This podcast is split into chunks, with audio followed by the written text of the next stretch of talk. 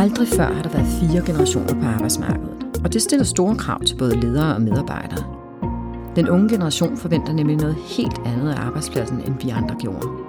Det er ikke længere nok at lokke med høj løn og en prestigefuld titel. Nu er det værdier som meningsfuldhed og fællesskab, der er i højeste kurs. Men inden vi begynder at tale om, at den unge generation er mere besværlig end vi var, skal vi måske også huske på, at vi selv har opdraget dem til at følge efter. En sans, der faktisk er værdifuld, når vi taler om bæredygtighed på det moderne arbejdsmarked. Så måske vi skylder dem en tak. Det taler jeg med sociolog og trendekspert Emilia van Haven om i andet afsnit af Bæredygtig Ledelse, denne gang med fokus på generationerne og fremtidens medarbejdere. Du lytter til F5 Fokus. Jeg er Elisabeth Hammerik Schwartz. Emilia von Haven, sidste gang øh, du var her, der øh, talte vi om det her med bæredygtig ledelse. Ja. Øhm, og der kom vi også lidt ind på øh, noget med generationer. Ja. Og jeg synes, det er ret spændende lige nu, så er der jo simpelthen fire generationer på arbejdsmarkedet. Altså fra den super woke til superboomeren, kan man så sige. Ikke? det var sjovt, ja. Så hvordan, øh, jamen, hvordan skal man som leder håndtere det? Ja, det er et, et, et super godt spørgsmål.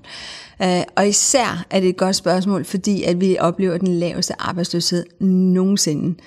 Og det betyder, at, uh, at folk jo ikke bare bliver hængende på deres arbejde, hvis ikke at det er et godt sted at være.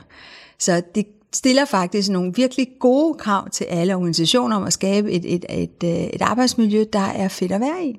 Og det synes jeg faktisk er virkelig godt, fordi øh, på mange måder kan man sige, at det at have en virksomhed handler jo om at være virksom, og det vil sige at skabe noget i samfundet, som vi alle sammen har brug for. Øh, det, som vi kommer til at se alt for ofte med virksomheder i dag, det er jo, at det handler om profit og aktionærer, i stedet for i virkeligheden at være virksom i fællesskabet. Og den her situation tvinger faktisk øh, mange organisationer, mange ledere til at være dygtigere til at finde ud af, hvordan kan vi være et sted, hvor folk kan få lov til at virke, hvor de kan få lov til at bidrage med deres. Og er der et sted eller en, en gruppe i befolkningen, som i den grad har fokus på det, jamen så er det de unge. Og det er der en rigtig, rigtig god årsag til. Fordi de er nemlig opdraget af forældre, der konstant igennem hele deres barndom og også i deres ungdom har stillet dem spørgsmål som, hvad føler du? Hvad mærker du? Hvad har du lyst til? Hvad siger der noget? Og så videre. Hvor at, øh, at, at de jo ligesom træner, har trænet deres børn og bliver ved med at træne deres unge til at have fokus på det, der betyder noget for dem i deres hjerte, hvis man kan sige det sådan. Ikke? En meget firkantet måde at sige det på. Ikke? Men det, der betyder noget for dem, hvor de føler sig i live som menneske. Meget mere end det, som forældrene selv blev opdraget til netop, hvad er fornuftigt at gøre, hvad er langsigtet, hvad er smart strategisk at gøre. Så der handlede det meget mere om at opnå nogle særlige resultater igennem øh, for eksempel uddannelse, eller igennem øh, altså, forskellige stillinger, ikke? så man ligesom stille og roligt kravlede opad i hierarkiet. Altså, det er jo meget sjovt. Jeg er personligt fra 1980. Ja. Det vil sige lidt i krydsfeltet med en generation X, der går meget op i penge, og Y, der godt vil have mening med tingene. Men nu har vi jo sætterne. Ja. Og der er mening jo bare alt. Ja. Men det kan vel også være lidt farligt, hvis man altid vil finde meningen. Nej. Hvorfor ikke? Jamen, altså, Jamen for pokker, man skal også nogle gange bare gå til på arbejde, ikke? Ja, og men det nogle gange giver det ikke mening. Jamen prøv at, det er da også meningsfuldt nogle gange at lave ting, der bare skal laves, for at kunne gå videre til det næste, som så er mere kreativt og originalt. Altså, det er jo også noget med ligesom at sige, okay, altså vis mig det menneske, der vil bruge hele sit liv på at lave noget, der ikke giver mening det findes jo ikke. Altså, det er lidt ligesom i den sidste podcast, hvor vi også snakkede om, vis mig det medarbejder, der ikke vil have succes med sit arbejde. Selvfølgelig vil vi mennesker have mening med det, vi laver. Det, og, og, og det fede er, det bliver, jeg er jo selv ekser, og jeg har tre unge mænd øh, i mit liv, som er mine sønner. det andet havde været måske sjovere. Men og de er 19, 21 og 26. Øhm, og jeg er så enormt glad for at se, at deres generation i den grad kaster bolden direkte tilbage til os og siger, okay, I har lært os, der skal være mening, men vi vil have mere end det. Så det de gør, det er i virkeligheden, at det, som vi har lært dem, har de bare bragt til et nyt niveau. Og det de i virkeligheden gør, det er, at de er ved at humanisere både arbejdsmarkedet, men også samfundet ved at stille krav til os altså os alle sammen, os dem selv, at tingene skal give mening, at vi skal have plads til at være øh, hvad skal man sige, øh, som det vi er. Det vil sige, diversitet er fuldstændig grundlæggende. Vi har en forventning om, at vi kan få lov til at skabe, nemlig kreativitet. Øh, så der er nogle ting, som er fuldstændig grundlæggende i den menneskelige eksistens, som de insisterer på, men de har altså faktisk, øh, de er blevet trænet til at insistere på det af de tidligere generationer. Så det er faktisk vores egen skyld? Det er vores egen skyld. Hurra for det. Hvor er vi seje, at vi har opdraget en generation til at bringe humaniteten endnu videre. Fordi når vi kigger på de store ungdomsoprør, øh, der har været gennem tiderne, så har de ofte været knyttet til de store grupper. Og især det sidste ungdomsoprør der i 68, kalder man det, ikke? Øhm, som handlede meget om, om, øh, om, om altså borgerrettighedsbevægelsen, øh, anden bølge af feminismen osv. osv. Vi havde en masse af de der store generelle øh, grupperinger, som ligesom skulle ændre på samfundet. Men den store ungdomsrevolution i dag handler om, at jeg må gerne være sårbar, jeg må gerne være queer, jeg må gerne være kreativ, jeg må gerne have en diagnose, osv. osv. Så det handler meget mere om, at der er plads til det enkelte menneske i al dens mangfoldighed i et fællesskab. Og når du siger, at sætternes, hvad skal man sige, primære hmm, fokus er mening, så bliver jeg simpelthen nødt til at korrigere dig lidt. Fordi det er faktisk kun deres sekundær. Deres allervigtigste ting er, at de er en del af et fællesskab. De er født på et helt andet niveau, end vi nogensinde har set det før, ind i et fællesskab. Og en af de ting, som man bare kan tænke på, hvis man selv har en sætter derhjemme, så prøv at tænke på, hvordan de laver lektier. Fordi en ting er, at de sidder med skærme, yes, men det de gør, det er, at de har altid en tråd kørende med andre, hvor de siger, okay, hvad, hvad har du skrevet her? Hvad mener I med det der spørgsmål? Nu har jeg tænkt mig at sige sådan her, hvordan lyder det? Og så, videre.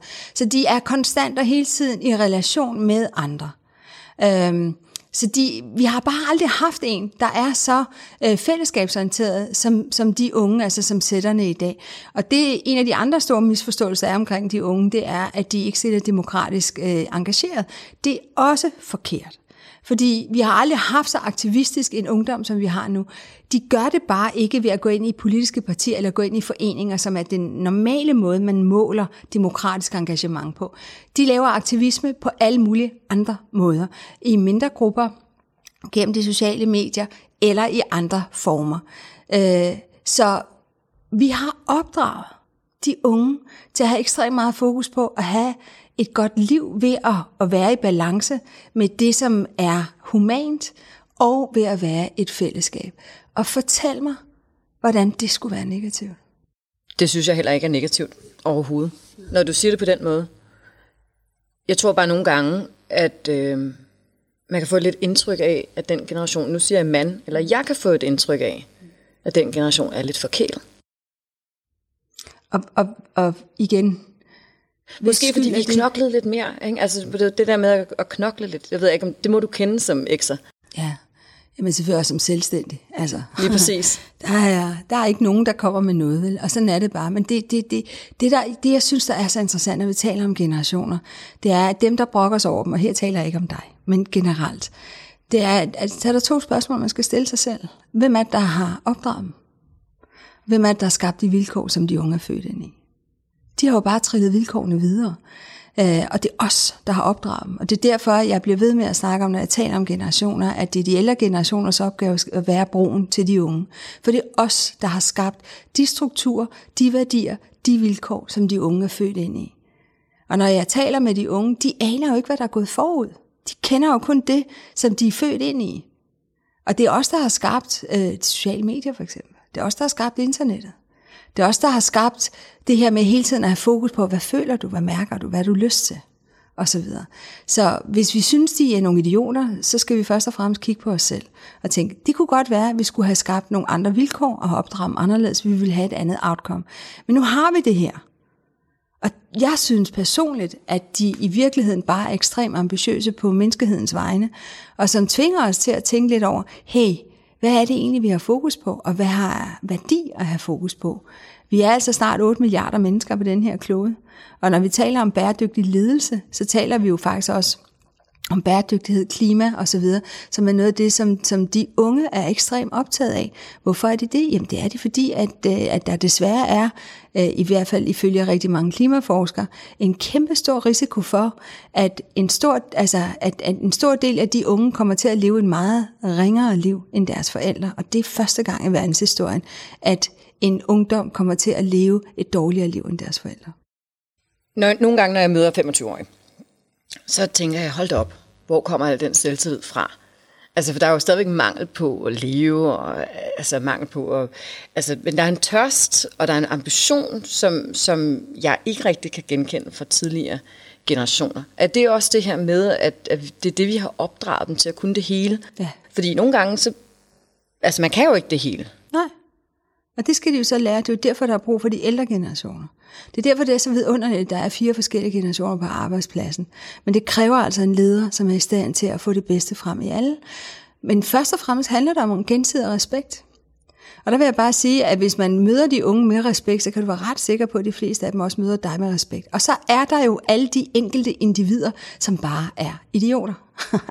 ikke? altså, men de findes jo i alle generationer. Hvis du, har, hvis du møder den unge med respekt og siger, prøv her, det her, det kan jeg se, du er vanvittigt dygtig til. Men det her, det mangler du. Det her, det er simpelthen ikke godt nok. Og hvis du skal være en del af flokken, så nytter det ikke noget, at du tager udgangspunkt kun i din egen virkelighed. Vi er et fællesskab. Vi tager udgangspunkt i en fælles virkelighed, og den skaber vi sammen. Hvis du vil være en del af det her fællesskab, så bliver du nødt til at være en del af fællesskab ved at indgå sammen med de andre. Altså igen, hvis du, altså som leder bliver du nødt til at kende dig selv, kende dine egne grænser og vide, hvad det er, du gerne vil have, der bliver skabt. Og så meld det meget tydeligt og klart ud. Jeg kan love dig for, at de fleste unge mennesker, de synes, det er enormt rart at få en meget klar ramme for, hvad det er, at, at de skal levere, og hvor de skal placere sig selv. Og inden for den klare ramme, er der så virkelig øh, hvad skal man sige, mulighed for, at de kan udfolde deres kreativitet. Men de fleste unge, når man går ind og spørger dem, hvad deres livsambition er, så er det for de helt unge, altså sætterne, så handler det faktisk om stabilitet øh, og sikkerhed. Hvilket, ja, og det er ret overrasket ja. ja. Og det er fordi, at de jo netop har frihed og fleksibilitet til overmål, simpelthen. Så, okay. Og det er jo det, som de ældre generationer kan give, og som lederen også skal give. Så skab en sikker og stabil ramme omkring de unge. Stil nogle krav. Altså igen, hvem vil ikke gerne være en succes i sit arbejde? Det vil vi jo alle sammen gerne. Så vi skal have nogle, nogle, nogle, nogle mål, vi kan opnå, øh, så vi netop altså, leverer det resultat, der skal være, og så når man ikke er isoleret i sin, øh, i sin øh, fiasko, hvis det går galt. Jeg synes, det er sindssygt interessant, det der du siger med, at de unge også godt vil have stabilitet. Jeg sidder selv i en bestyrelse, hvor der er ret stor aldersforskel. Øhm, og jeg tror nogle gange, at, at øh, generationerne har en tendens til at misforstå hinanden. Øhm, det er som om, at de kommer fra to vidt forskellige steder, og har meget svært ved at mødes. Altså, at den 26-årige øh, synes, at en eller anden kommentar, den 62-årige stiller, er krænkende, udover at den 62-årige aldrig nogensinde har tænkt det sådan. Det var, det var en kvik joke, hun lige kom med. Hvordan går man ind som leder og sørger for, at de der misforståelser undgås? Fordi det tror jeg er, er måske en af de ting, der kan være rigtig svære. Ja, og det er et vanvittigt godt spørgsmål. Ved at være åben. Ved at i talesætte det, der sker. Ved at, altså, en del ledere vil lade som om, at det ikke rigtig skete. Og så ligesom altså, lade det udspille sig mellem dem. Og så får du en konflikt. Og så får du en konflikt. Og så bliver det en personlig konflikt i stedet for en strukturel konflikt. Så hvis du som leder skal tage den up front, så sig, okay, på her, vi er forskellige generationer, som har forskellige baggrunde for, hvordan vi er i verden. Der vil være nogen her, som vil mene, at kulturen skal have en lov til at have en særlig øh, tone, hvor der er plads til jokes og flørt, og så er der andre, i stedet for at sætte generationer på, så bare sig det i andre, fordi der vil også være ældre, der var irriteret, og unge, der vil synes, det er okay. Ikke? Så vil der andre, der har det på en anden måde, bla bla bla. I talsæt det, der sker, så sige, jeg vil gerne bede jer alle sammen om, at vi sådan set forsøger at skabe et miljø, hvor der er en vis gensidig forståelse og åbenhed og tolerance over for, at vi ikke alle sammen er ens. Og hvis, det er, hvis der sker noget, som I virkelig synes er uacceptabelt, så skal der være plads i gruppen til, at man kan sige fra, uden at det bliver personligt. Og hvis det ikke er godt nok, så må vi snakke om det, indtil vi har skabt et miljø, hvor der er plads til det. Og, og, altså, og hvor vi alle sammen kan være. Og det er lederens opgave at blive, altså, ture stå i den konflikt, lede den konflikt ind til, at der er skabt det her fællesskab, hvor der er åben nok til, at man kan diskutere det, der skal diskuteres. Det, som der sker for rigtig mange ledere, det er, at de føler sig ikke klædt på nok til at turde tage sådan en åben konflikt. Det er jo nærmest at være... Den er også svær, ikke? Den er mega svær. Det er jo nærmest at være parterapeut i, i, i, i offentligheden. Ikke? Øh, det er jeg med på. Men det er jo det, der sker. Altså, det er det, der er ledelse i dag, og det bliver vi simpelthen bare nødt til at erkende. Og det er derfor, jeg bliver ved med at insistere på, at lederen skal kende sig selv. Altså, du kan næsten ikke være leder i dag, uden at du har været i terapi i en eller anden grad. Jamen, og det er jo ikke noget godt, fordi der er noget galt med dig, men du skal kende din egne bevæggrunde for, hvad det er, der driver dig. Ja, du skal, ja, du skal kende dig selv. Du, altså, det kan godt være, at du ikke behøver at arbejde med dig selv, at, men du skal vide, hvad det er, der er på spil inden i dig. Fordi hvis ikke du ved det, så kan alle mulige ramme dig på alle mulige forkerte måder, og så kan du ikke lede de andre. Det kan man simpelthen ikke, fordi så bliver man enormt bias inde i sig selv. Og så skaber man ikke det der åbne miljø, der, der, har, en, altså, der, der har mulighed for at skabe et godt arbejdsmiljø. Og det er nærmest den største og vigtigste opgave i dag for en leder. Du skriver om øh, neotribal fællesskab. Og det her med, at øh, neotribal hierarkiløshed er et must i forhold til de unge. Ja. Prøv lige at forklare mig det. Det lyder meget øh, kompliceret. Ja. Neotribale fællesskaber betyder bare nye stammefællesskaber. Og jeg talte før om hierarkier, altså at, øh, at vi har været vant til at organisere os i hierarkier de sidste 10-12.000 år, som er baseret på fire elementer, fire søjler, magt, myndighed, autoritet og prestige. Det har været ekstremt effektivt, fungerer rigtig godt, se hvor langt vi er nået, men det er ikke det, vi har opdraget de unge til at, at virkeligheden at gå efter. Og vi andre generationer, der er ældre, vi ønsker det sådan set heller ikke længere. Så det vi ønsker i stedet for, det er tillid, det er mening, det er co-creation, det er åbenhed osv. Og det betyder, at altså, det er nogle af de øh, vigtigste elementer af den her øh, neotribalisme, de her nye stammefællesskaber. Fordi det, man skaber der, det er øh, individer, som arbejder stærkt sammen. Ved at der er plads til mangfoldighed, der er plads til åbenhed, der er plads til kreativitet, og det, der binder det hele sammen, er ikke kopier eller autoriteter, det er tillid. Tillid til hinanden, tillid til det overordnede mission, og tillid til, at man selv har noget at bidrage med. du snakkede før om de unge, de har en vanvittig høj selvtillid. Det har mange unge, ja. Der er også rigtig mange unge, der ikke har det, og der er en kæmpe stor udfordring for mange unge med deres selvværd også. Så, mm, og det er jo ikke nødvendigvis det samme. Nej, der er meget stor forskel på selvtillid og selvværd. Og, og det, der, at, at, at, det er der, man som leder netop skaber den der trygge ramme, der skaber noget stabilitet og sikkerhed, så man jo ikke øh, hænger på sit eget lave selvværd, men at man er en del af flokken. Øh, og den der øh, neotribale organisering handler jo om at skabe et gensidigt forpligtende og tillidsfuldt fællesskab. Og det er derfor, at vi, vi taler om, at ledelse i dag er noget meget andet, end det var før. Hvor det handlede om at sørge for at nå til nogle særlige KPI'er, Øh, i hvert fald på overfladen. De gode ledere har jo altid været vanvittigt gode til at skabe et godt fællesskab. Punktum. Altså, så det der er intet nyt i. Nu bliver det bare lige pludselig meget mere synligt, at det er det, man skal kunne som leder. Og det skal man altså kunne som leder, som man vil have i hvert fald hold på de unge. Måske man skal se på det som, at det den ældre generation også kan, det er måske at hjælpe med selvværd. Altså i stedet for, at vi synes, de unge er lidt sarte, eller vi synes, de er lidt det ene og det andet, at, at vi så hjælper dem med at så sige, jamen I kommer her med al den her selvtillid. Kan vi hjælpe jer med at bygge selvværd op? Lige præcis, og det er derfor, vi har så meget brug for hinanden. Men, men det sker kun, hvis der er gensidig respekt. Tak fordi du kom og gjorde os alle sammen klogere, Emilia van Havn.